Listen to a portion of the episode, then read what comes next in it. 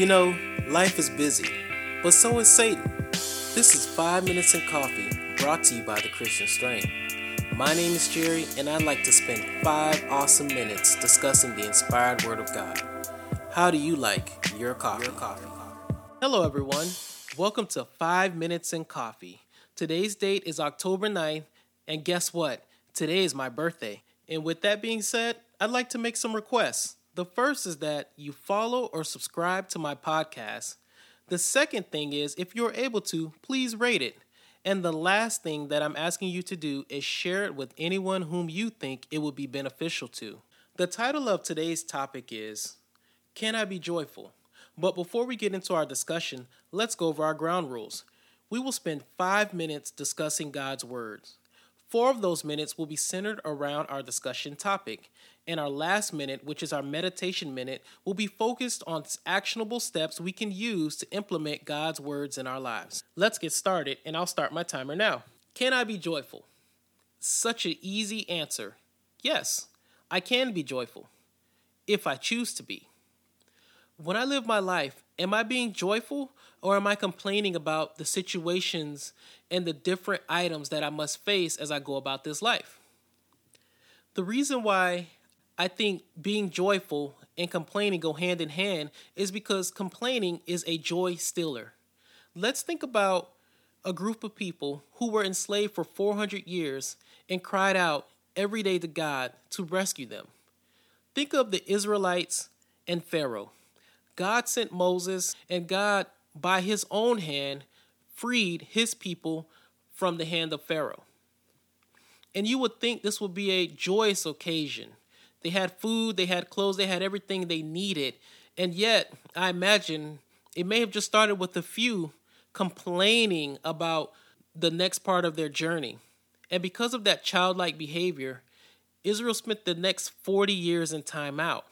They lost their joy in recognizing that they were freed by the mighty hand of God. Let's think of some small things that happen in our lives that can be joy stealers. I think of traffic. Traffic is very unique to me because oftentimes there will be people in traffic who seem to be upset that they're in traffic. And the reason why it's surprising to me is for the most part, many of us will take the same route to work and we'll take the same route back. We have the same commute day in and day out with the same traffic day in and day out. And it's as if some of us, when we are in our car and we get stuck in traffic, we're surprised like it's not the same traffic we faced the day before and the day before that.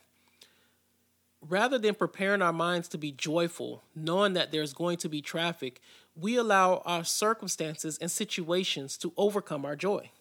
Let's think about work. How many of you have said, It's Monday again, and I have to go to work and I don't want to be here? And we complain about a true blessing. How is work a blessing? Think about it. If you've ever been out of a job, if you've ever been let go from your job, you are desperate to find a job because you recognize the blessing that it is to you and your family. However, we don't get to enjoy that blessing if we're consistently complaining about it.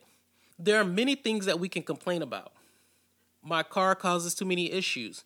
I don't have enough nice things. My home isn't nice enough all of these items are blessings to us, but it's hard for us to enjoy them if we're consistently complaining. How can you find joy in complaining?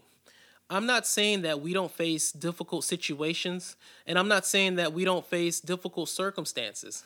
But what I am saying is, when we are going through these difficult situations, how can we experience the true grace of God if we don't have an attitude of joy, knowing that as God, He's going to take care of everything for us? So, something that recently happened that should have and could be a joy stealer is that I ruptured my Achilles tendon and I had to use a knee scooter. Anytime I wanted to drive anywhere, I would have to put my knee scooter balancing on one foot in the trunk, hop on my one good leg to get in the car, drive to my destination, get out the car, hop on my one good leg to the trunk, and balance on one leg to remove the scooter from the trunk and go about my day.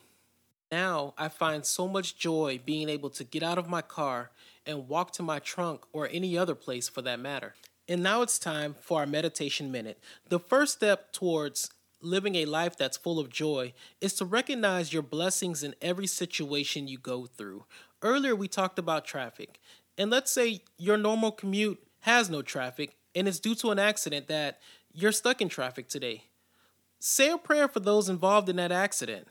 And then sit back and think to yourself, praise God that I am safe sitting in my car, and the only thing that I have to do is wait to make it to my destination safely.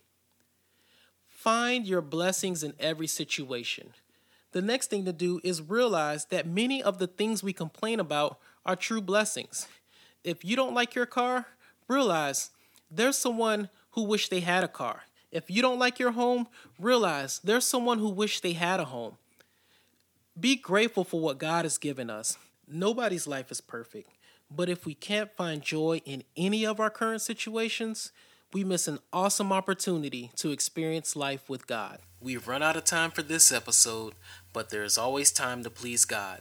Stay connected with me. Find me on Facebook, Twitter, and Instagram at The Christian Strength. And we might just find time for another five minutes in coffee.